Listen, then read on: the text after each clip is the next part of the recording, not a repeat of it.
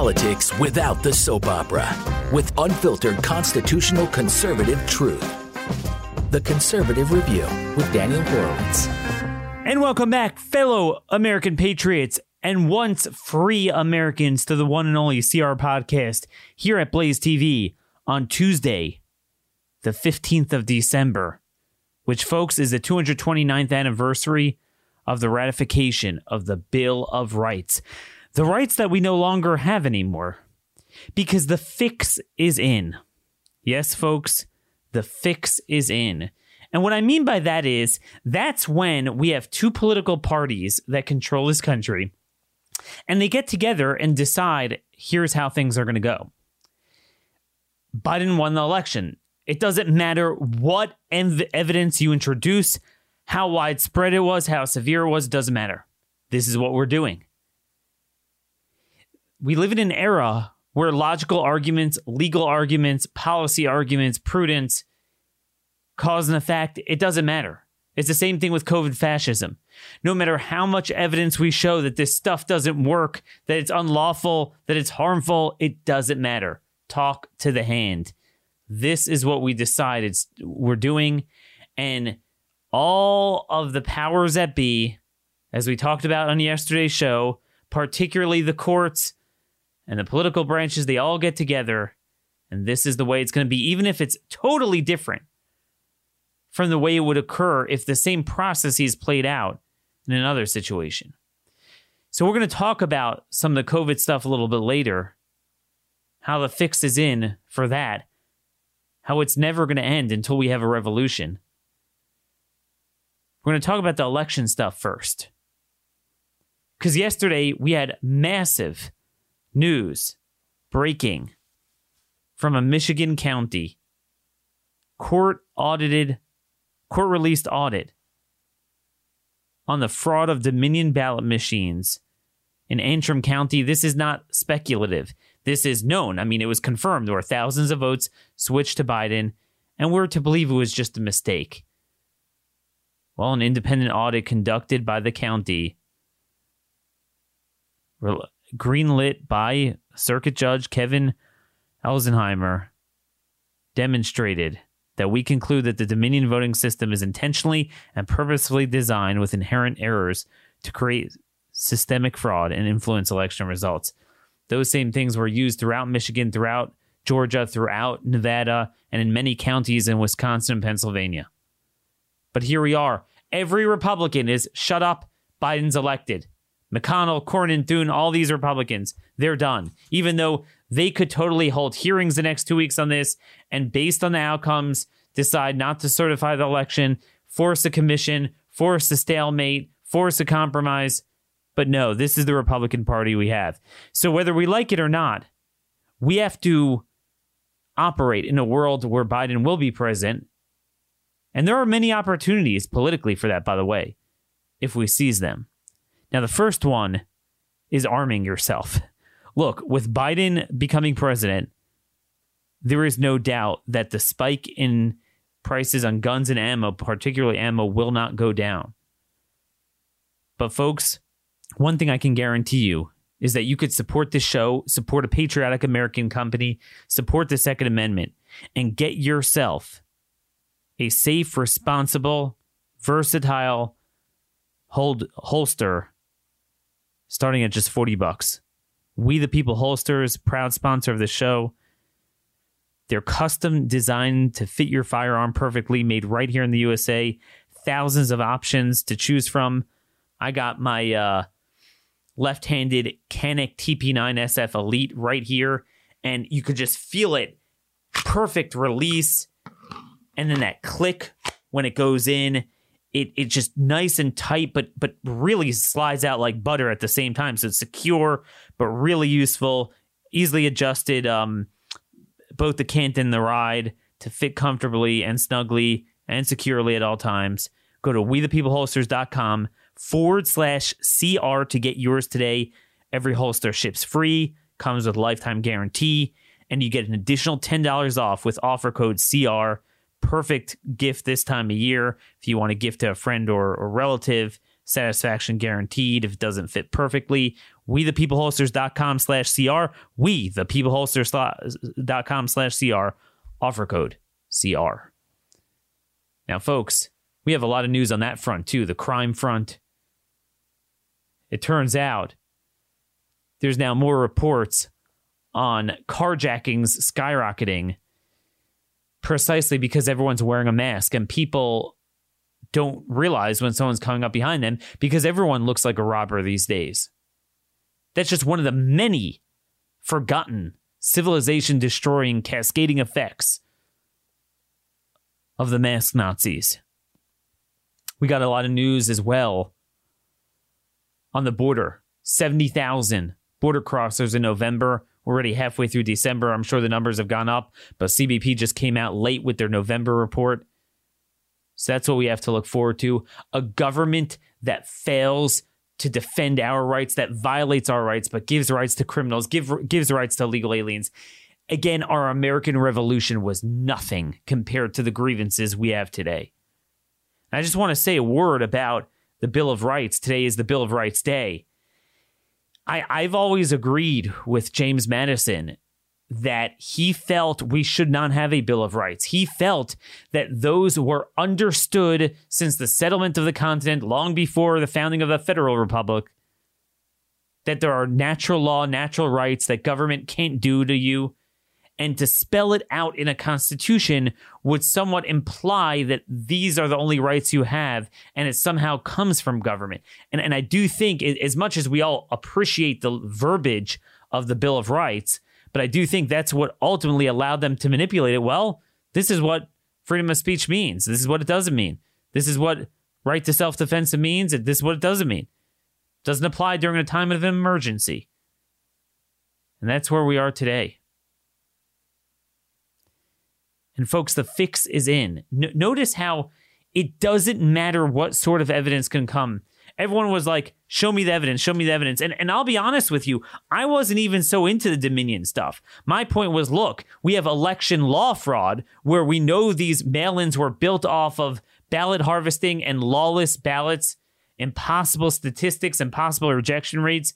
You just look at that, even if we didn't have any really deeply insidious problems going on with actual software it was enough to steal the election, which is true. I mean, the stuff that the Republican Party of Nevada is alleging with non-citizens voting, people out of state voting is is way over the 10,000 vote margin of victory ascribed to Biden. But here we have the smoking gun in Antrim County, the audit conducted by Allied Security Operations Group, run by Russell Ramsland. He uh, was uh, in NASA he worked at NASA under the Reagan administration. He concluded research is ongoing. However, based on the preliminary results, we conclude that the errors are so significant that they call into question the integrity and legitimacy of the results in the Antrim County 2020 election to the point that the results are not certifiable. Because the same machines and software are used in 48 other counties in Michigan, this casts doubts on the integrity of the entire election in the state of Michigan. There you have it, folks. Let me read you more. The system intentionally generates an enormous high number of ballot errors. Electronic ballots are then transferred for adjudication. The intentional errors lead to bulk adjudication of ballots with no oversight, no transparency, no audit trail.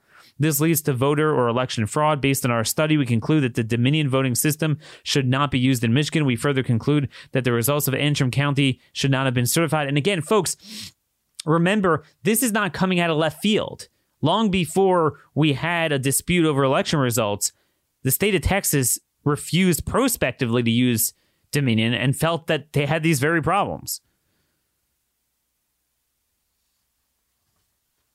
And and they go on to explain numerous ways why this Antrim ballot, you know, the few thousand uh, ballots that were given to Biden. Remember, this is a strong Republican county that initially reported as going for Biden it could not have just been one mistake. It was a series of errors that are almost impossible to believe they were all human errors. Now, maybe we could just find this out. Nope. The staggering number of voters votes required adjudication. This was a 2020 issue not seen in previous election cycles, still stored on the server. This is caused by intentional errors in the system. The intentional errors lead to bulk adjudication of ballots with no oversight, no transparency or audit trail. Our examination of the server logs indicates that the high error rate was incongruent with patterns from previous years. A statement attributing these issues to human error is not consistent with the forensic evaluation, which points more correctly to, correctly to systemic machine or software errors. The systemic errors are intentionally designed to create errors in order to push a high volume of ballots to bulk adjudication. Now, maybe we could just go and research this. No, because significantly, the computer system shows vote adjudication logs for prior years, but all adjudication log entries for the 2020 election cycle are missing. The adjudication process is the simplest way to manually ma- manipulate votes. The lack of records perverts any form of audit accountability, and their conspicuous absence is extremely suspicious since the files exist for previous years using the same software. Removal of these files violates state law and prevents a meaningful audit, even if the secretary wanted to conduct an audit. We must conclude that the 2020 election cycle records have been manually re- removed. Folks, th- there's no middle ground here. Either the people making these accusations need to go to jail or the people who did them need to go to jail. It, none of us are saying to come to a specific conclusion based on anything, but you add this all up with everything. How could the Republican controlled Senate not have spent time since November, and certainly now based on this, every day holding hearings in the Senate Judiciary Committee because they're like, well, the electors have spoken. But that's bullcrap because Republicans sent competing electors yesterday in Georgia, Nevada, Arizona, Pennsylvania. Question about Michigan if they did. I don't know why they couldn't do it in Wisconsin. But the point is, that's that's enough to make it clear that we don't have an uncontested 270 votes. Well, Daniel, the Democrats in the House will certify the the Democrat ones. Yeah, but the uh, Senate Republicans could certify the Republican ones, and you get a stalemate. So this notion that there's nothing to do is not true. You don't want to do anything. You want Biden as president, and more importantly, for the future, you as Republican senators have no problem with this. But you know what, folks? I don't care because what comes around goes around, and there are are already an impossible number of mail-in ballots in Georgia, and Republicans are going to lose those two Senate Senate seats. So Mitch McConnell, I see, I'm going to get the last laugh because he's going to lose his majority leader status, and I don't care. Again, the question is what we do going forward on a state and local level, and I have a broad outline today. I'm going to ha- have coming out in a column today on that. I've talked about it before. We're going to work for solutions, but it starts by slaying the idolatry of the Republican Supreme Court and the Republican Senate, it's a complete joke. Now, look, there's a lot of ways Trump could get his revenge if he would actually remain consistent for once in his life. And, and Trump is the still by far the biggest brand among Republican voters. He could recruit and support candidates and hold rallies starting now against these governors, senators, congressmen up and down the ballot. You could have Trump slate candidates from county council, state legislature, all the way up to governor and senator in these, especially Republican states. Trump could be the biggest brand. That's another big way he could shake things up. But that's where we are, folks but the fix the fix is in. You see what I'm saying? It doesn't matter what arguments we make intellectually through the preponderance of evidence, it doesn't matter. You could literally have Joe Biden get up there and give a speech and say, "Look, you know, Trump's a danger to the republic. I rigged the election." It wouldn't matter. Republicans will say, "Well, what could he do? It's too late." Because the fix is in the same way the fix is in with corona fascism. It doesn't matter what sort of arguments we make, what sort of legal analysis, what sort of data analysis, scientific analysis, it doesn't matter. We live in an authoritarian country. That's the point. We'll talk about that in a couple of minutes with our guest. We're going to have Dr. Scott Atlas back on the program. It's been a while since he's been on with us. And we're going to talk about how this is not going to end on its own if we don't grab that power back and where it needs to come from. This is not going to be won or lost in the Georgia Senate race or even the presidential election, which is too late. It's up to us. This is not going to be done mechanically like it always is. We need a new strategy because the fix is in.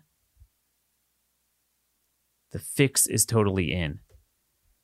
My buddy John Ziegler, Glenn Beck posted this on his website.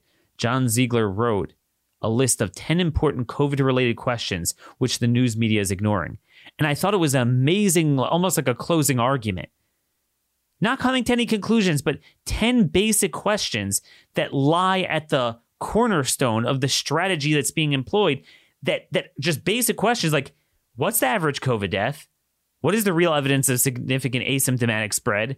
We actually now have evidence now, another massive studies showing almost no asymptomatic spread.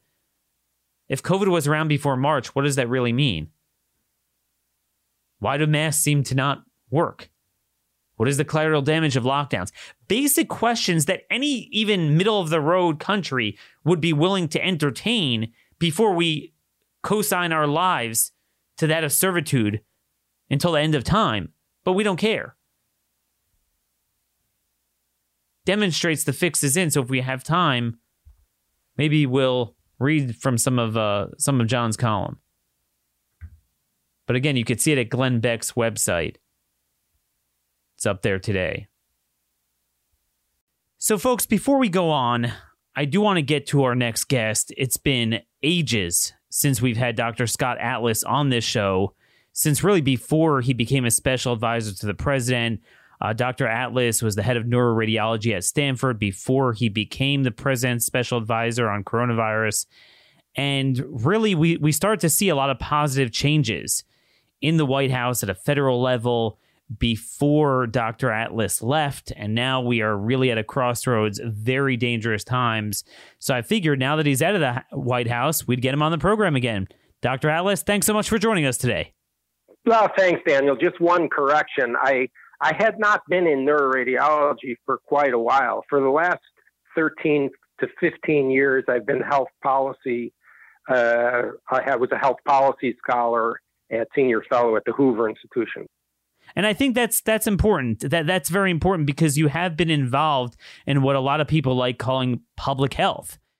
Yeah, I was just going to say that, you know, my, my full time position for almost a decade has been health policy. So there's a sort of a canard uh, going around that, uh, you know, a neuroradiologist is uh, just a fish out of water here. That's not exactly, uh, that's not even remotely the truth, but we can go on.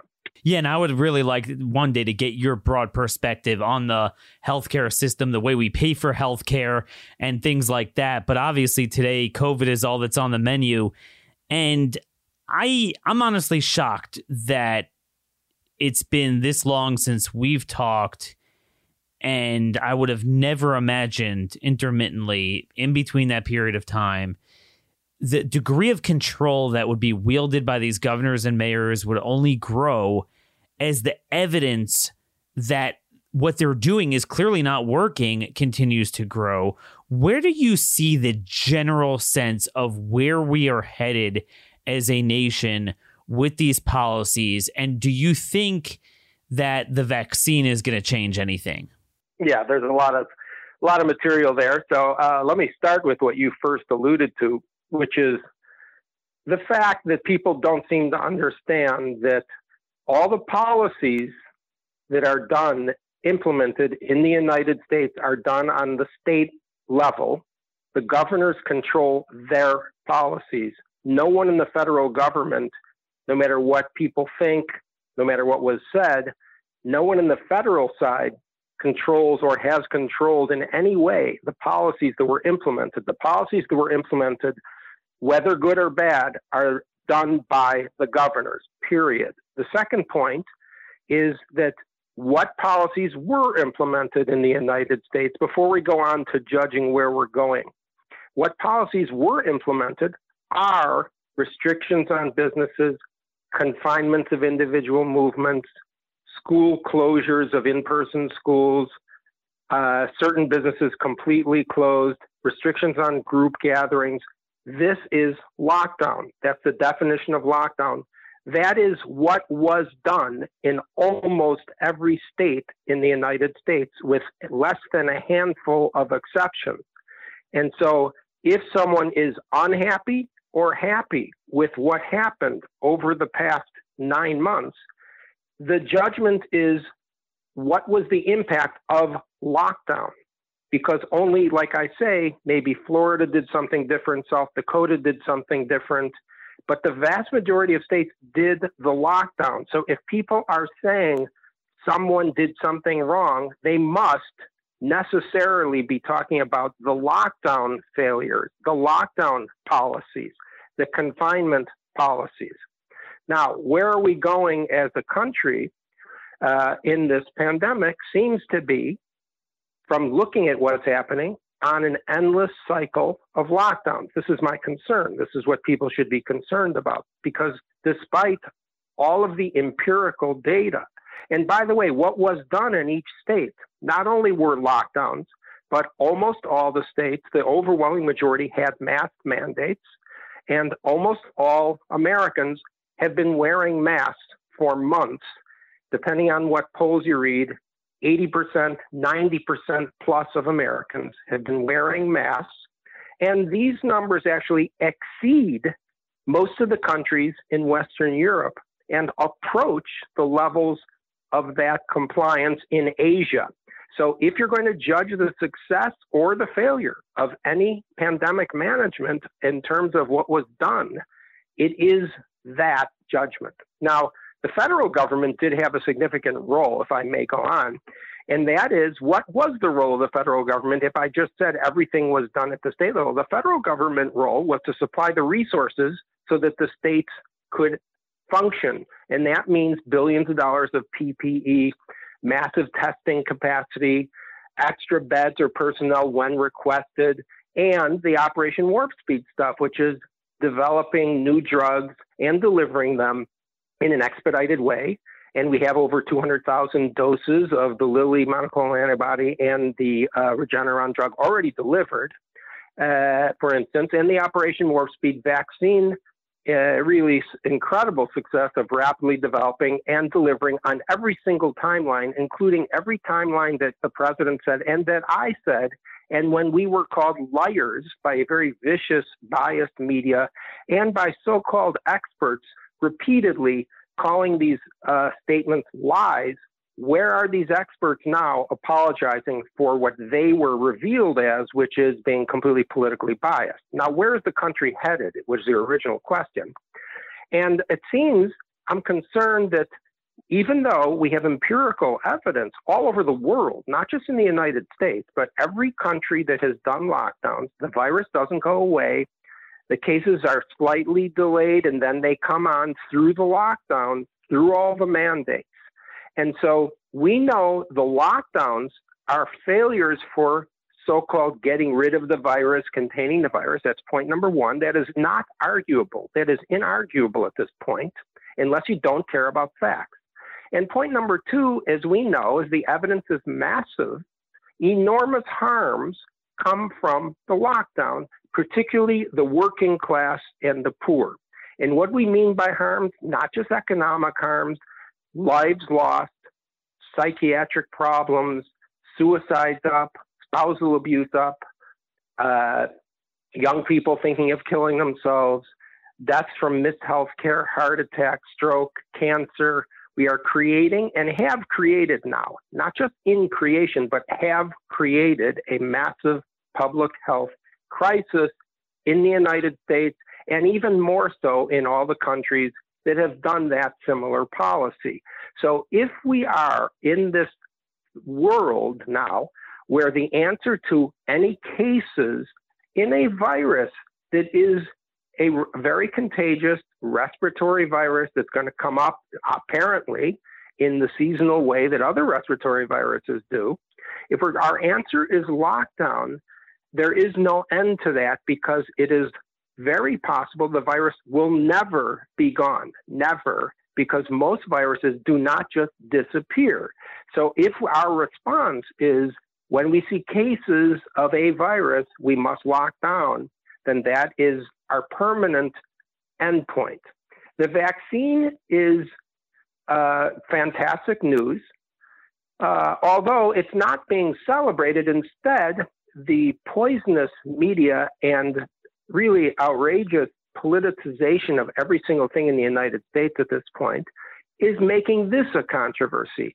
The same people that were undermining Americans' confidence in the vaccine process are now scampering around trying to claim credit for the vaccine on the political side, the governors, as and the incoming uh, other other political opponents. And then the second part is they're now these so-called experts that were lying and completely wrong about what they said about the vaccine development are now claiming to be able to say who should be prioritized in the vaccine. The hubris has no end in sight here. So the vaccine is fantastic news for people who want to take the vaccine. Uh, and, you know, it looks like by logic, I listened to Dr. Jay Bhattacharya or Dr. Makary of uh, Johns Hopkins, Jay Bhattacharya of Stanford. They both did interviews a couple days back. And I think what they say makes sense if I can take what they say as reasonable, which, which was the goal of the vaccine is to stop people from dying. Therefore, the prioritization seems to be logical that you would give it to the high risk, meaning elderly mainly people, and people who deal with high risk people, like people in medical centers and senior living facilities. That should be the prioritization according to Jay Bhattacharya, and I, that makes sense to me. That should be a prioritization according to Makary of Hopkins. That makes sense to me. And he also made a different point, which is also basic biology. The people that have had the infection don't need to be prioritized for the vaccine. They have biological protection. And so it wouldn't make sense in a world of rational thinkers, which we are not in that world. But if we were in a world of rational thinkers, we would say people who have their own biological protection should not be a priority from getting a vaccine. People who are not high risk should not be the first priority for getting the vaccine, no matter what their occupation. Because if they're not older, high risk people, we should be protecting the high risk people first. So, you know, the numbers are roughly 50 million uh, seniors in the US, and most of them, I presume, will want the vaccine, but we don't know because the confidence in the vaccine process was politically undermined in a heinous way, uh, even though no, no safety corners were cut. But anyway, uh, I would think that the first doses of the vaccine should be going, if people want them, to the high risk group. So the question is if this starts being distributed successfully in the coming months to these people, here is a concern that I have. And I think you started alluding to it that we've made cases as the new benchmark to impose all of these draconian regulations, all this tyranny. And the same way we find that these PCR tests could pick up trace levels with a lot of people are asymptomatic. It's not even clear how much asymptomatic even spread. So, my concern is let's say you get the vaccine. Who's to say that these PCR tests can't pick up a positive on you? And then that will spawn an entire new round of panic that the vaccine doesn't work. Well, I think you raise a very good point. Uh, Dr. Fauci was quoted recently on TV uh, as saying that you can still be contagious even though you've had the vaccine. He said you might, from what I remember, he said you still might have virus in your nasopharynx, quote unquote, uh, implying that people could spread. And so, uh, again, you know, we, we at some point, I think uh, we have to understand that if the goal is to eliminate a virus and if the response to not eliminating a virus or the detection of a virus is locking down, then this country will permanently be locked down, permanently in a variety of levels.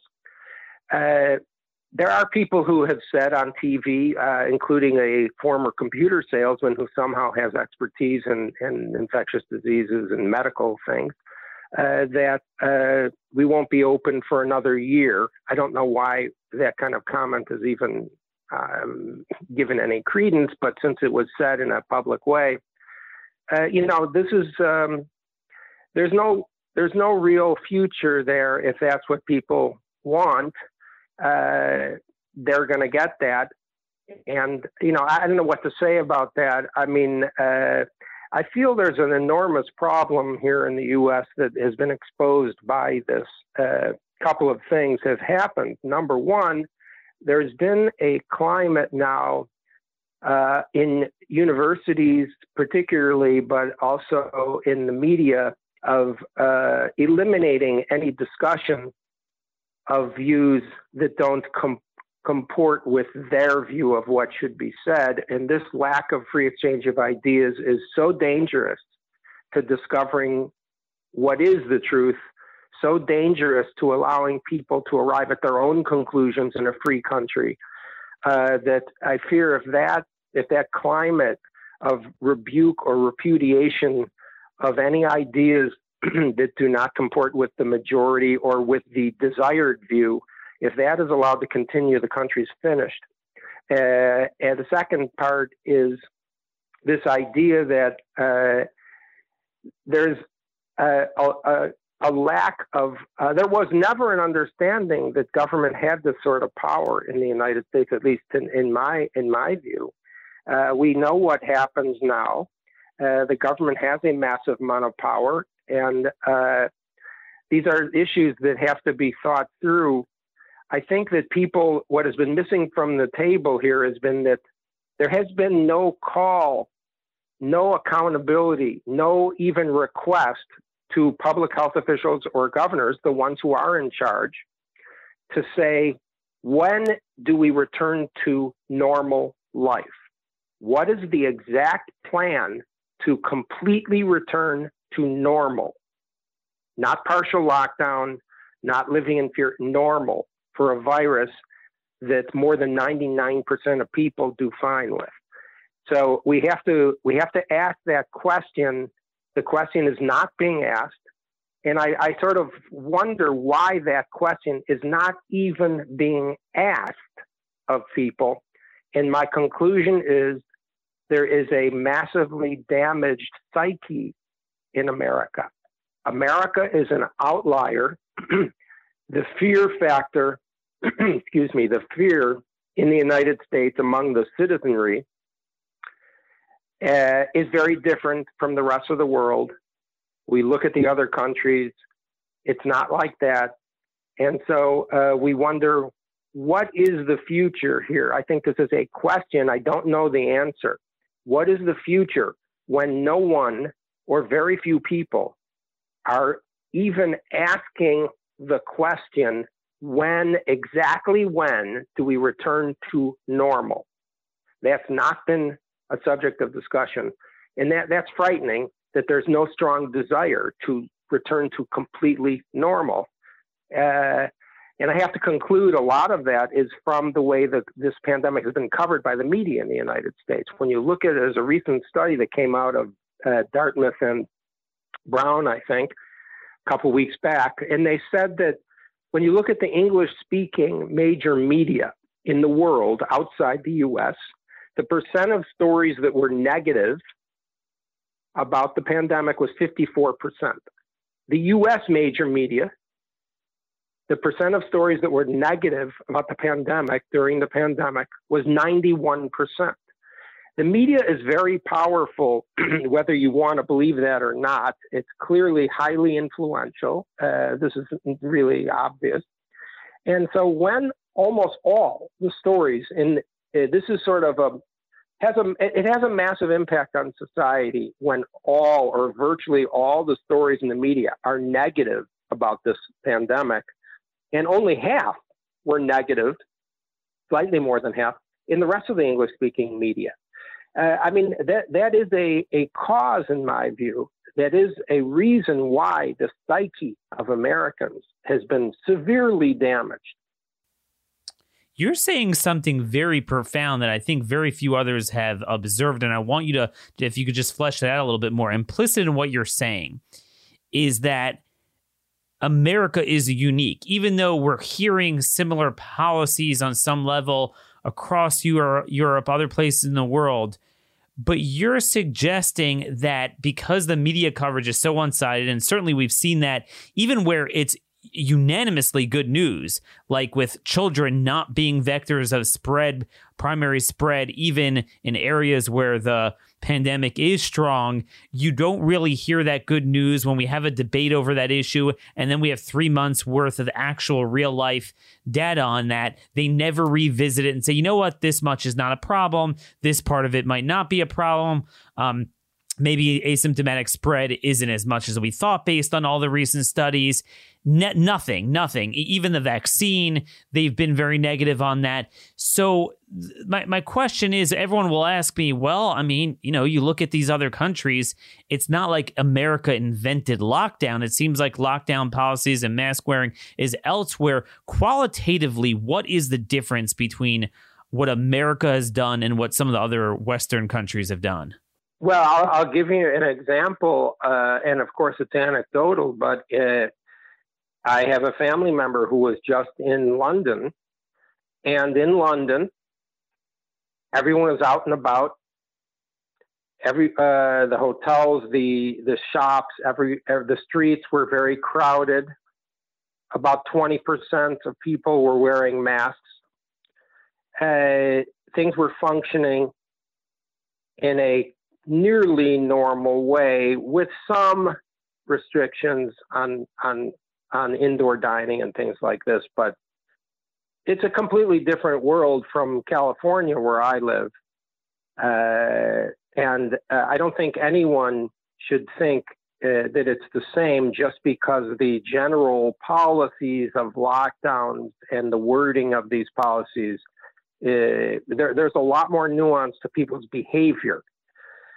So uh, I, I, do want to pick up on on something that you said also just now, which is their media coverage uh, has really been so harmful because it's not just vicious and uh, filled with political uh, vitriol, but it has been disseminating complete misinformation while accusing people like me of, of giving misinformation. I'll give you a, a few examples, as you alluded to already.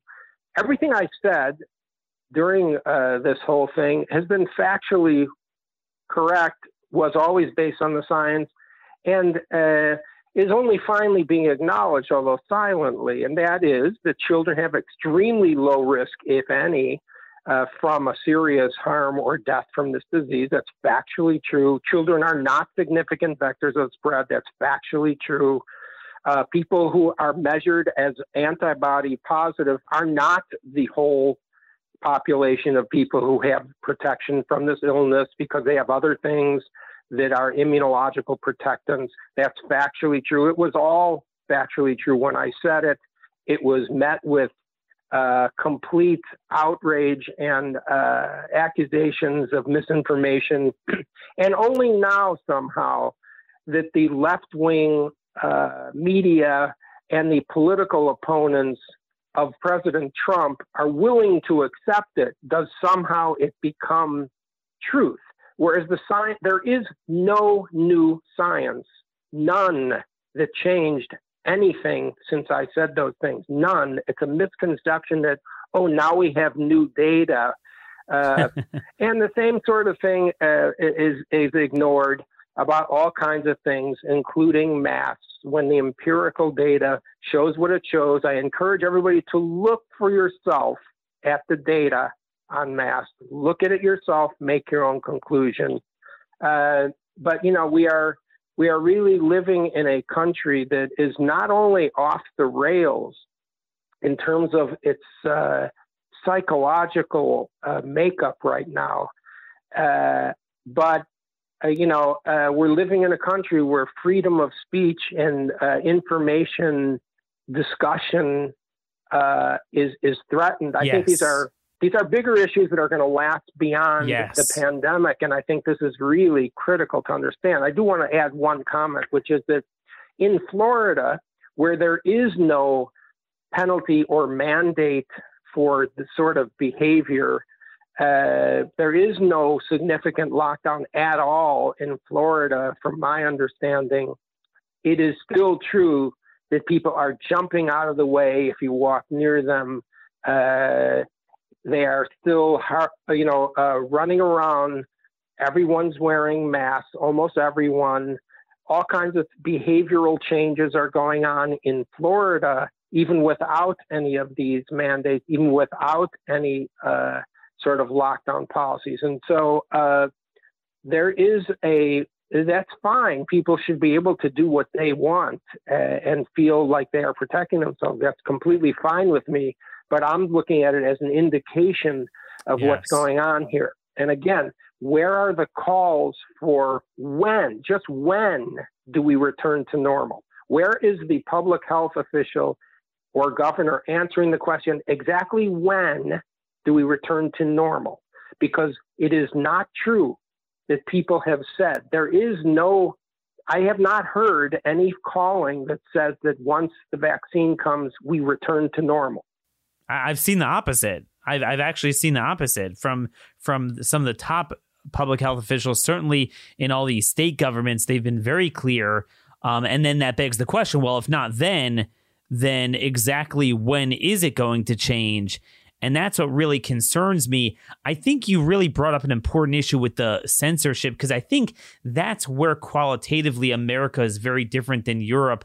I noticed with the Great Barrington uh, Declaration, uh, with Dr. Bhattacharya and his colleagues there from, from Oxford and, and, and one from Harvard, and all the people who signed on to it, I noticed it got a much fairer hearing in the European media than it did in the American media.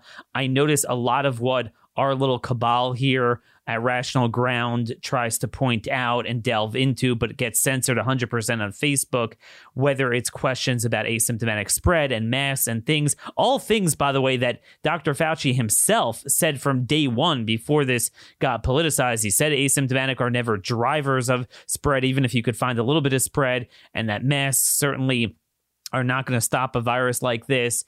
Um, but in the European media, I'm finding even in the UK media, this stuff does get an airing. Um, it is, it, it's not that people can't find it, whereas in America, it's almost a no fly zone.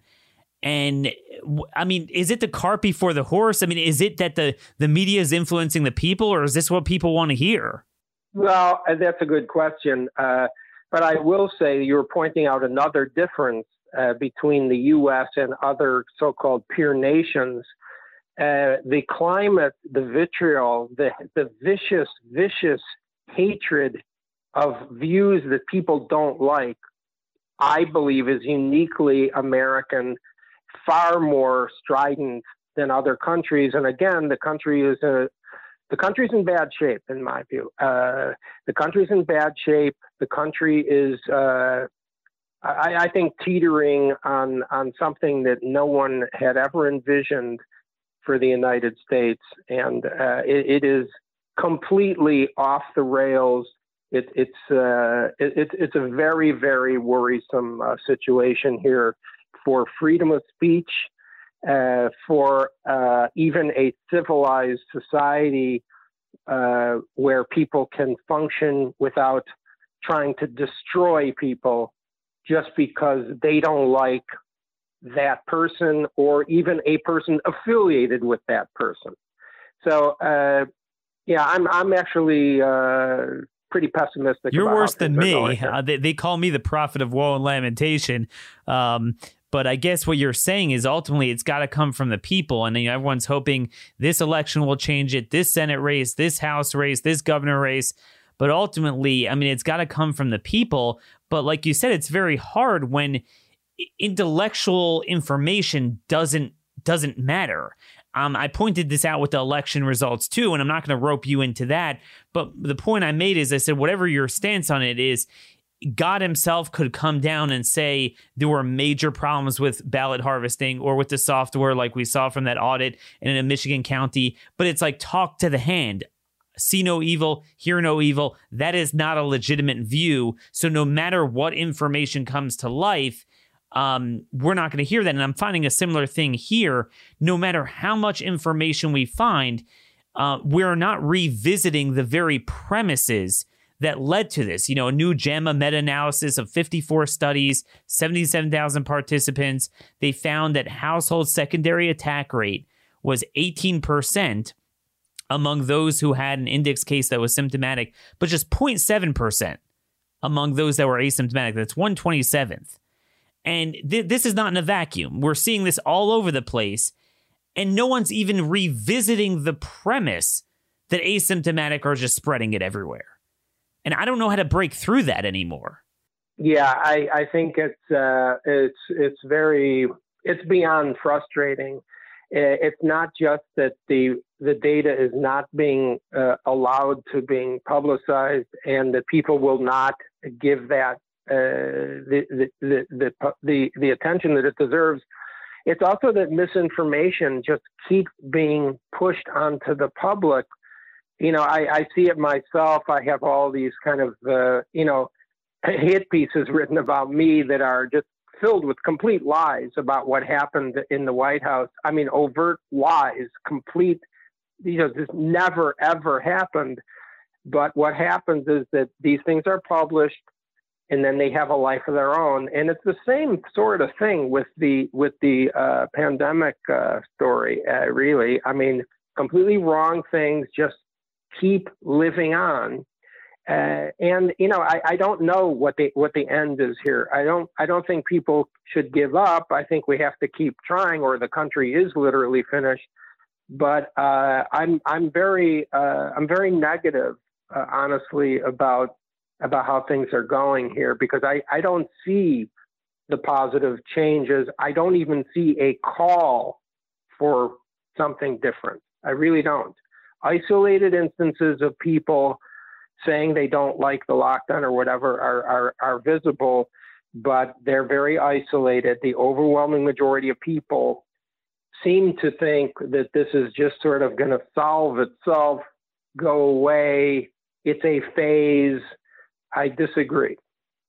And, and, and it's certainly very evident with these radical these radical narratives that defy immunobiological uh, principles everywhere. It defies science all the time. And one of them that that I think I really just want you to touch on a little bit for our audience that's very consequential, very important, and I think it lies at the heart of the fear. And that's, you know, we could have a debate over fearing the virus, um, but I think regardless of what happens, we'd say, all right, eventually it's going to end because eventually a critical mass of people are going to get it. But what I find very destructive, and I didn't think this would go everywhere, but I speak to the man on the street, and it seems like everyone knows about this.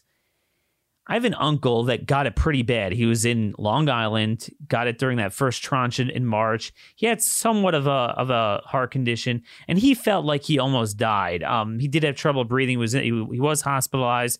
Um, I don't think he was in the ICU. It, it was a tough go at it, and he is deathly afraid of getting it again. So so it's not like all right, you know, I'm done with it. It was bad. He is deathly afraid of getting it again. So my two my my question to you is what's just your general scientific take on this notion that this virus could be different than every other virus and somehow um, having the virus doesn't confer a degree of immunity on you and number 2 if that doesn't help then how could a vaccine confer immunity Yes, well, I mean, it defies all known biology that you learn as a first year medical student. You don't have to be a PhD in virology to understand the most fundamental part of immunology.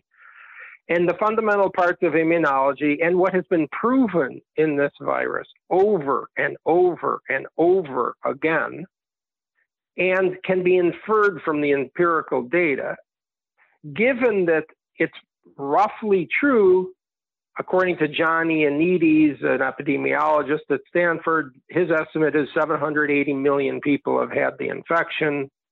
Uh, in the U.S., something like 100 million, you know, 70 to 100 million people by estimates of CDC have had the infection. Yet, of those hundreds of millions of people, it's considered a case report. There's a handful of people who have had it more than once. That alone, that alone should make everyone realize that there is significant immunity protection from getting the virus after you've had it. That alone.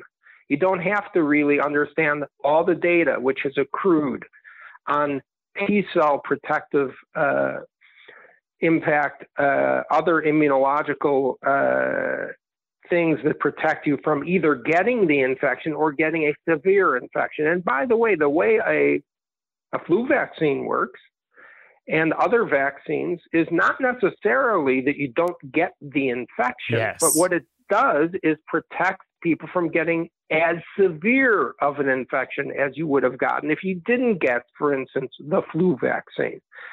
So there is no reason that I know of where people should somehow think this is the only virus that has somehow no protection from having previously infected. In fact, that would be against all logic, all fundamental biology, and everything we know about other coronaviruses. People say this is a novel coronavirus. Well, that that that's fine, except coronaviruses have been around for a while. We have immunological experience with coronaviruses.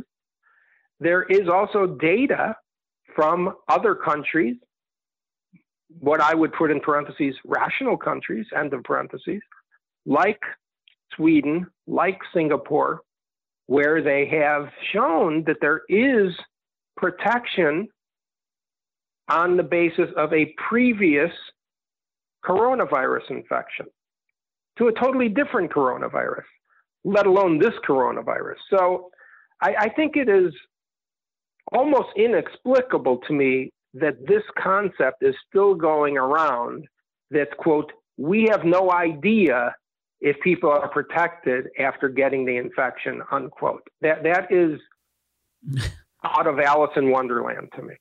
It is, but it's it's extremely destructive, and I think, as you said, they um, mislead people on the definition of immunity, and they make it seem that you know it's impossible to test positive again. And I think what's concerning about that is we've never tr- we've never had a modus operandi for another virus the way we do this one, in that typically symptoms are what defines the virus, not mass testing. But if we were to mass test other viruses, well, you know, you could find, um, you know, certain positive tests. So again, I think that's where my concern comes in that you could even have mass vaccination of, uh, you know, 100 million people in the United States theoretically, and they'll go and just continue this testing regime and if you don't have the symptoms, serious symptoms uh, defining it, but rather a positive PCR test, my fear is they'll find what they're looking for and they'll find their cases. Doesn't take too many to um, have media stories on it. And then we'll be back to square one. Uh, Pre infection doesn't work, vaccine doesn't work. So, I mean, it's all really about slaying this irrational fear. And I guess what you're saying is, it's not a matter of a midterm election. It's not a matter of any election. It ultimately has to come from the people. Is that is that where you're you're headed with this? Well, I I, I was uh, partly in agreement with people who thought this will all change once the presidential election is over. The mentality of things, uh, but I I I I sort of deep down, honestly, to be honest, I, I did not believe that it would all change because I've seen uh, the reaction the incredible uh, spewing out of hate to anyone who said anything even remotely positive, even factual things. But uh, it didn't change. And I disagree that the elections uh, will change things. I, I don't think that at all. And I do think uh, I, I'm very skeptical, honestly, that things will change. I'm very skeptical uh, I hate to be so negative to people listening, but I am I am uh, I am very very concerned that we are now in an era of perpetual cyclical lockdown, and uh, I, I just I think that is a very very possible scenario here. I, I I do not see. I personally do not see an end to that. And like you said, that the single biggest way to vet this out is for people to ask anyone who is in power, whether it's at a governmental level, at a local level, or an NGO level, when is the end point? When is this going to end? And force them to articulate that. That's the only way to expose this. Um, look, Dr. Atlas, very sobering thoughts, but I think we need to hear the truth uh, so that we could try to come up with some sort of strategy rather than deluding ourselves into thinking this will go away on its own, which it certainly will not. Thanks for your work in trying to warn us about this early and often and trying to save the country and for the work you did for the president. Um, and, and certainly keep us posted. Okay. Thanks, Daniel, for having me. Take care. Wow, folks. He put me to shame in terms of the prophet of woe and lamentation, the prince of darkness, but I mean, he's not wrong. if you look at it naturally without divine intervention, but without us also slaying our golden calves, that that is our future. Um, on the other hand, one area I would hope he'd be wrong with is just in terms of gauging the people. He lives in California. I mean, it is a very diverse country, and that's my point. That you know, to change the country from where it is now in terms of COVID fascism seems like too big of a hill to climb. But, you know, it's got to start more of a domino effect and it's got to start in areas that Trump has carried by significant margins with these liberty community teams that we need to set up. And maybe I need to parlay this more dark show with a light one. And maybe we'll talk more and we will talk more about activism and how we start changing this at a local level in areas where it makes sense to start this push. But I'm telling you, folks, it's bad. And if nothing else, today's show about the fix being in should demonstrate that this is much greater than any discussion over which Republican's going to win an election. Because the Republican Party is part of the problem we could discuss how we deal with that in terms of elections and primaries, but it's certainly not the main ingredient in an American revolution. We need to think greater, we need to think broader. As always, send me your thoughts and especially ideas to dhorowitz at blazemedia.com. Discuss them on our Facebook page, Minutemen Speakeasy. Till tomorrow, God bless you all, and thank you for listening.